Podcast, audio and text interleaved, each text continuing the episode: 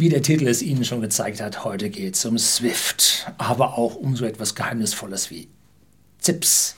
Was sind das? Ja, kommen im Laufe drauf. Und haben Sie sich schon mal gewundert, wenn Sie bei einer klassischen deutschen Bank, zum Beispiel einer Volksbank, Raiffeisenbank, ein Konto öffnen, dass Sie auf einmal ein US-amerikanisches Formular unterschreiben? Ja, schon mal aufgefallen? Ist schon krass, wird meistens mit irgendeiner Handbewegung abgetan, hat es faustdick hinter den Ohren, kommen wir gleich drauf. Und wir sind ja überrascht gewesen und es hat keinen so großen Aufschrei gegeben, dass die US-Dienste wohl bei diesem SWIFT-System, was ich Ihnen gleich erklären werde, wie es funktioniert, mithören. Da gab es dann vom Datenschutzbeauftragten, ich glaube Schleswig-Holstein, gab es große Anmerkungen, dass das jetzt ja wohl nicht ginge, dass das wohl eine faule Sache sei. Aber irgendwie mauschelt man sich da so weiter. Man steckt den Kopf in den Sand und passiert nicht was. Hat auf jeden Fall eine Riesenmenge Stress mit den Datenschützern gegeben. Und die USA hört eigentlich auf dem SWIFT-System seit dem Beginn des Kampfes gegen den Terror von George W. Bush eigentlich immer mit. Und da wundert es nicht, dass unsere Politiker in der letzten Verhandlungsrunde, ob nun Russland vom SWIFT-System ausgeschlossen werden soll oder nicht, dass da die Deutschen ganz, ganz lange sich gewehrt haben, die sollen drin bleiben. Und äh, ja, da fragt man sich, wie kommen die da drauf? Ne? Weil, muss man jetzt mal hier äh, Kante zeigen, wie unsere Völkerrechtlerin zu sagen pflegt. Und die waren wohl ja noch auf der Seite der alten Lobbyisten gefangen, die hier Daten haben wollen. Wir erinnern uns dran, äh, unsere Kanzlerin wurde mit ihrem Mobiltelefon abgeschnorchelt. Nein, nicht von den Russen, auch nicht von den Chinesen, nein, von den Amerikanern. Ja, da war die Überraschung groß. Und da kam damals dieser Prism-Skandal auf.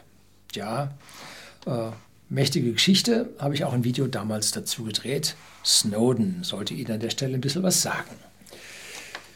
So, wenn ein so ein System dann irgendwie verboten wird, zum Beispiel, ich erinnere mich an den äh, US Privacy Act. Privacy Act war äh, so eine Datenschutzvereinbarung, dass europäische Daten, zum Beispiel wenn man einen äh, multinationalen Konzern hat und man möchte jetzt in Deutschland eine Gehaltsabrechnung machen und die macht man auf Rechnern in den USA, so ist das nach Datenschutzgrundverordnung nicht zulässig. Nein, Daten müssen in dem, im europäischen Bereich bleiben, auf europäischen Rechnern, sonst ist das nicht zulässig.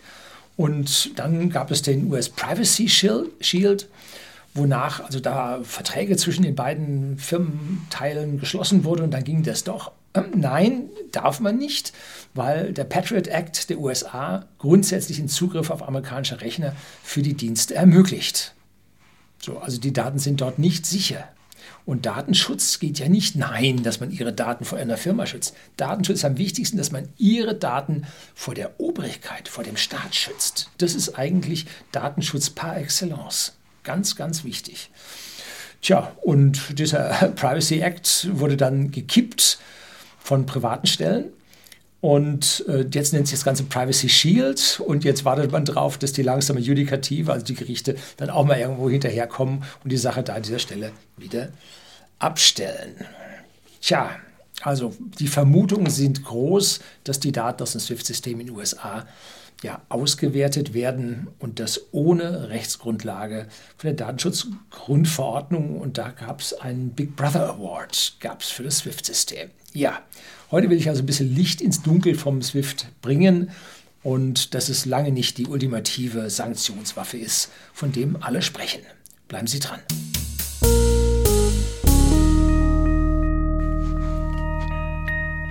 Guten Abend und herzlich willkommen im Unternehmerblog, kurz Unterblog genannt. Begleiten Sie mich auf meinem Lebensweg und lernen Sie die Geheimnisse der Gesellschaft und Wirtschaft kennen, die von Politik und Medien gerne verschwiegen werden. Und heute sind wir beim SWIFT. Und da möchte ich Ihnen mal Teile der Definition, der Definition nicht, sondern der Beschreibung aus der Wikipedia vorlesen. Jetzt Zitat Anfang. Die Society for Worldwide Interbanking Financial Telecommunication, kurz SWIFT, ist eine 1973 gegründete, in Belgien ansässige Organisation, die ein besonders sicheres Telekommunikationsnetz, das SWIFT-Net, betreibt, welches insbesondere von mehr als 11.000 Banken weltweit genutzt wird. Und dann weiter. SWIFT ist eine Genossenschaft im Besitz der Banken und dem EU-Recht unterworfen. So. Innerhalb des Netzwerks werden die teilnehmenden Institute durch den BIC, den Business Identifier Code, den haben Sie auch schon mal mitbekommen, ne? identifiziert. Er wird in der Finanzindustrie auch als SWIFT-Code bezeichnet. So, da sehen wir, das ist also ein europäisches System und auf einmal mischen da die Amerikaner mit. Jo, das ist aber schon mal komisch. Ne?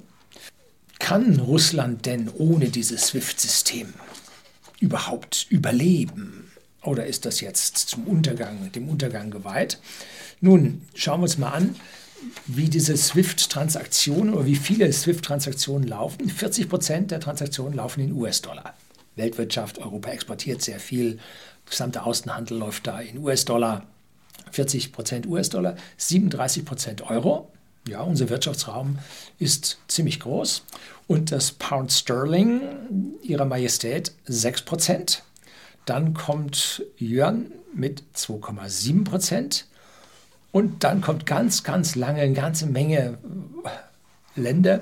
Und dann kommt mit 0,21 Prozent Russland mit seinen SWIFT-Transaktionen. Das heißt jetzt nicht, dass diese Transaktionen vielleicht in besonderer Höhe sind, dass sie wichtig wären, will ich damit nicht ausdrücken.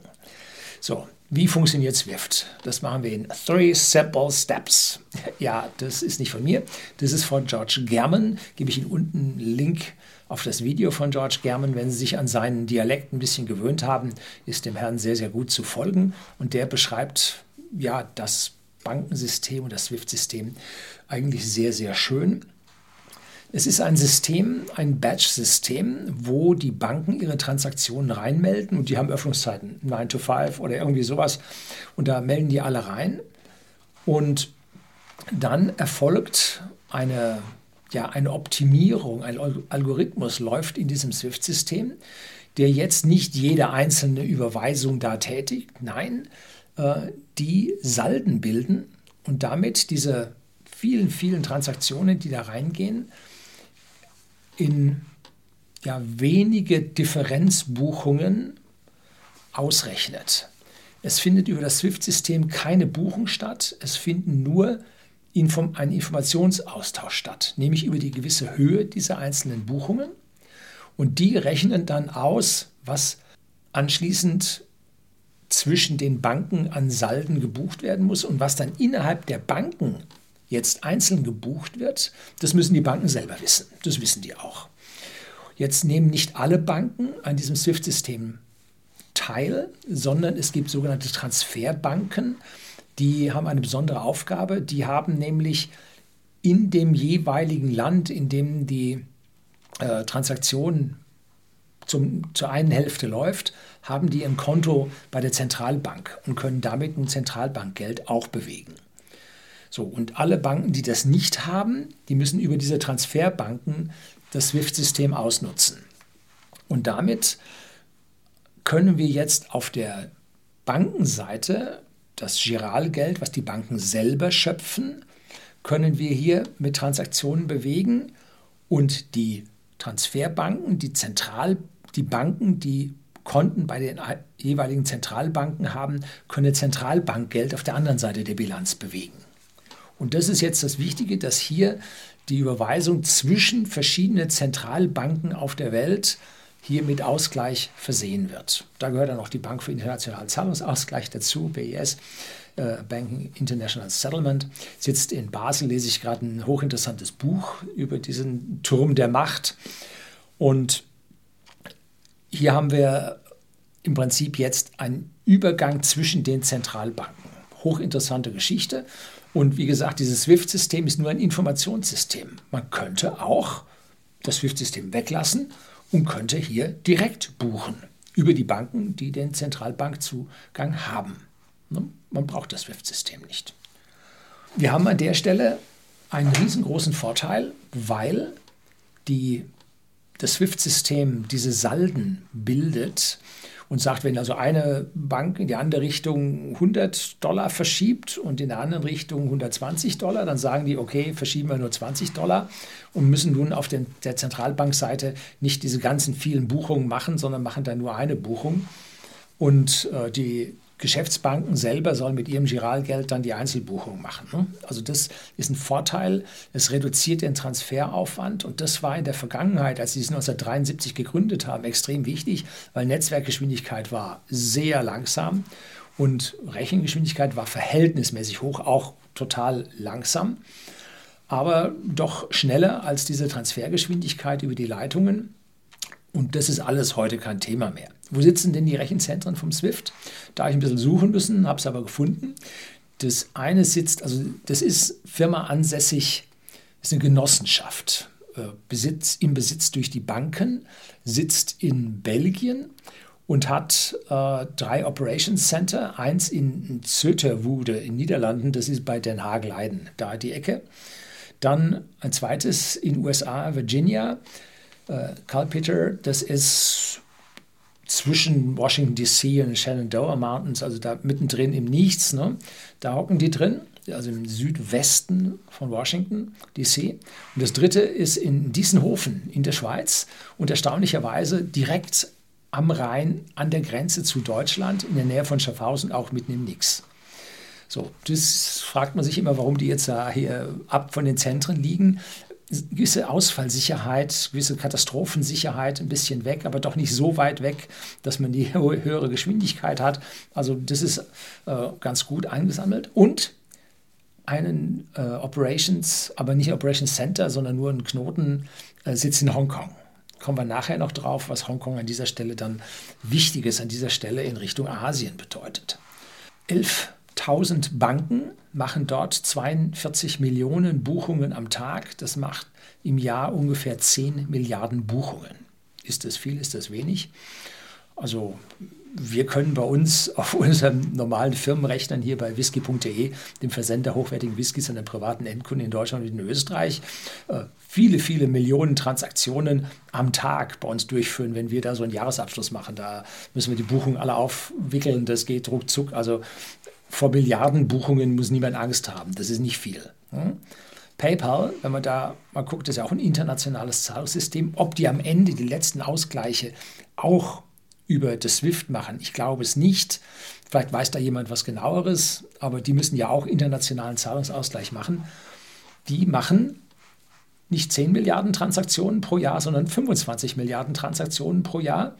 Und das in Echtzeit und nicht mit Batch und über Nacht oder bis zur nächsten Schicht oder so. Ne? Also es geht heute alles viel, viel schneller als damals. Damit ist aus meiner Sicht Swift eigentlich ziemlich überflüssig, völlig veraltet. Man könnte es mit einer modernen, dezentralen Technik, könnte man das auch so schaffen. Ne? Gut. Man hat da von Seiten des Bankensystems schon und Zentralbanksystems schon ein Interesse, diesen Wildwuchs irgendwie zu kanalisieren, kanalisieren und das in geregelte Bahnen. Man will ja auch systembedeutend sein, dass man dann auch gerettet wird. Äh, so, also deshalb ist dieses SWIFT-System an dieser Stelle vergleichsweise wichtig, aber äh, das SWIFT-System ist schon rechts überholt worden durch das SEPA-System. Erzähle ich am Ende auch noch ein kleines Stückchen drüber.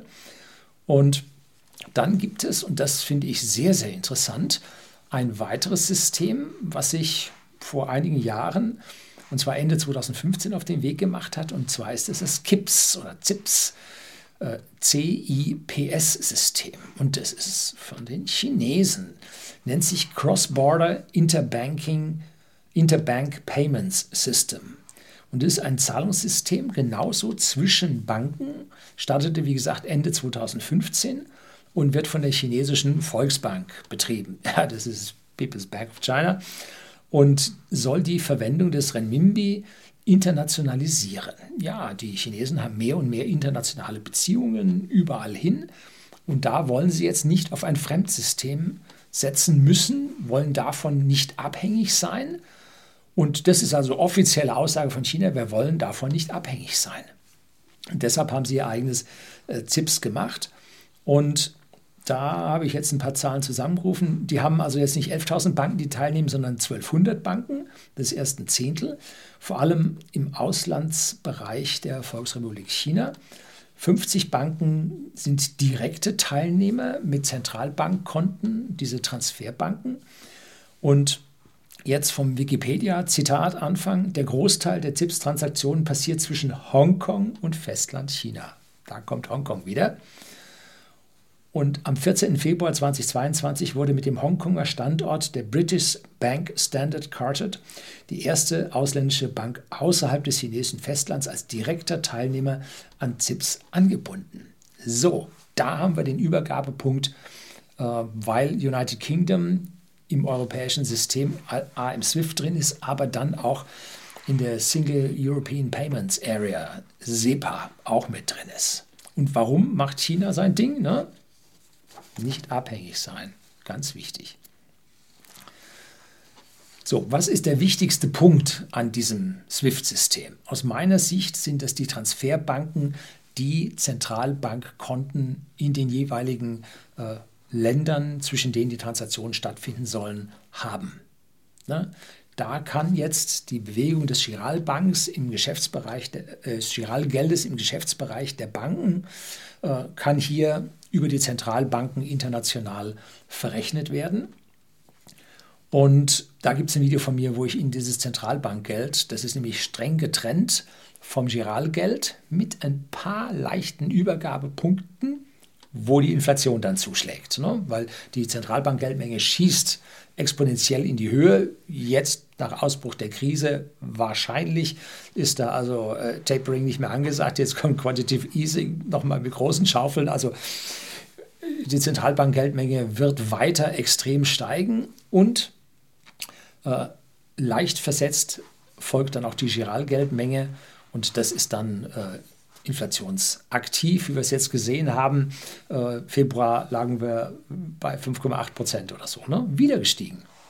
Hm? So einfach ist das.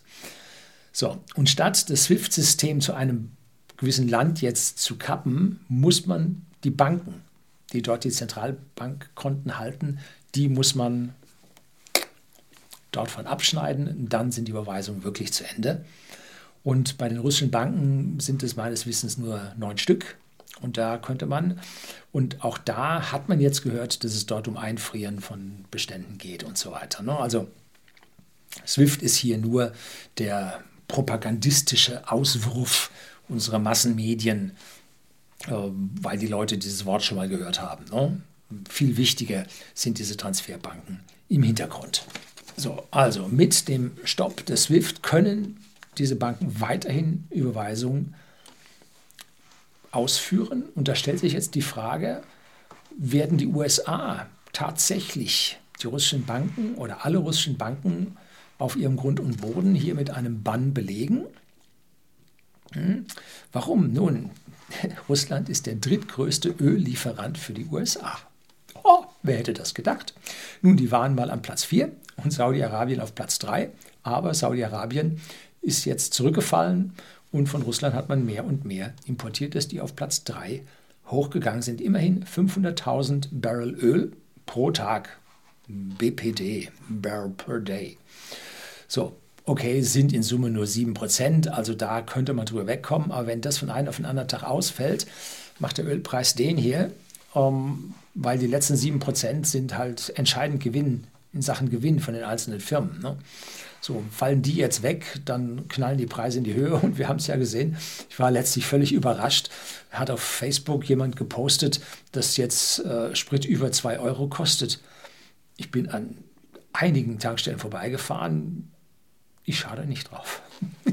Als Elektroautofahrer mit seinem Tesla äh, kümmert man sich eigentlich eher um den Strompreis und nicht um das, was an der Tanke steht. Ne? Aber wenn das jetzt so weitergeht, jo, ich war erst überrascht gewesen, dass bereits in Schweden äh, der Diesel bei 21 Kronen 40 stand oder so, was ungefähr 2 Euro entspricht. War ich also etwas überrascht. Ne? Und jetzt ziehen wir bei uns weiter. Wahrscheinlich ist in Schweden jetzt auch schon ein Stück weit höher. Bemerkenswert ist aus meiner Sicht also nicht dieses SWIFT-System, beziehungsweise der Stopp davon, alles großes Trommeln. Nein, bemerkenswert ist für mich das ZIP-System der Chinesen, also dieses Cross-Border Interbank Payment System, denn dort können die amerikanischen Dienste nicht so einfach reinsehen. Die wissen da nicht so genau, was da läuft. Die werden sicherlich da versuchen, reinzugucken, keine Frage. Ne? Ähm, wenn der russische Außenhandel in Zukunft über das chinesische System läuft. Mich würde nicht wundern, wenn er dieses Bärbank oder wer auch immer da ist, wenn der auf einmal dort auch einen Übergabepunkt in dieses ZIP-System hätte. Ne? Dann könnte das ja ein Eigentor für die USA sein. Wenn man genau hinsieht und also nicht sein Gehirn bei öffentlich-rechtlichen Medien abgibt und sich dort äh, ja das, eigen, das eigene Denken abgewöhnen lässt, äh, erlernte Hilflosigkeit heißt das Wort. So kann man in den vergangenen Jahren und Jahrzehnten hochinteressante Entwicklungen im halbwegs Verborgenen, also nicht so im Schatten, total im, im Verborgenen, sondern nur so im Halbschatten, kann man da mitbekommen. Was für mich interessant ist, ist die Asian Infrastructure Investment Bank, AIIB. Das ist der Konkurrent zur Weltbank. Weltbank ist der Westen und jetzt haben die Chinesen ihre eigene Weltbank, die natürlich in Afrika investieren und so, ne? in Asien investieren. Äh, und hiermit nochmal ein zweites System aufgebaut wird, wo man sehen kann, dass überall, wo der Westen seine Systeme hat, jetzt aus dem Osten Parallelsysteme aufgebaut werden, die dann in Konkurrenz stehen. Und, wenn man den Welthandel nicht abwürgen will, natürlich Übergabepunkte brauchen, so wie in Hongkong. Und wir können bei uns von Glück sprechen, dass wir unser SEPA-System haben, unser Single European Payments Area System. Es ist in der Ausfertigung mit 22 bis zu 30-stelligen Nummern, die man sich da überlegt hat, sowas von krattelig, ähm, dass es also übel ist, wenn man die abschreiben muss, wenn man irgendwo eine Rechnung bekommt und kann die dann nicht mit Copy-Paste rausnehmen. Also da können wir froh sein, dass wir jetzt ein getrenntes System haben, was besser sein könnte. Denn damit sind wir jetzt von bei Hackerangriffen ein Stück weit vom SWIFT-System entkoppelt. Wir könnten also, wenn das eine nicht klappt, vielleicht noch mit dem anderen. Ja, also sagen wir mal, ein zweites System tut immer gut. Da so zentralistische eine, ja, monolithische Strukturen sind an dieser Stelle nie gut. Und hier können wir immerhin mit den 27 EU-Staaten plus Island, Liechtenstein, Norwegen, das sind die EFTA-Staaten, sowie Monaco, Schweiz, San Marino, Andorra äh, mit dem Vatikan. Da sollte man das SWIFT reingucken. Die Amerikaner in das SWIFT reingucken, was da an Transaktionen läuft. Und natürlich mit dem Vereinigten Königreich.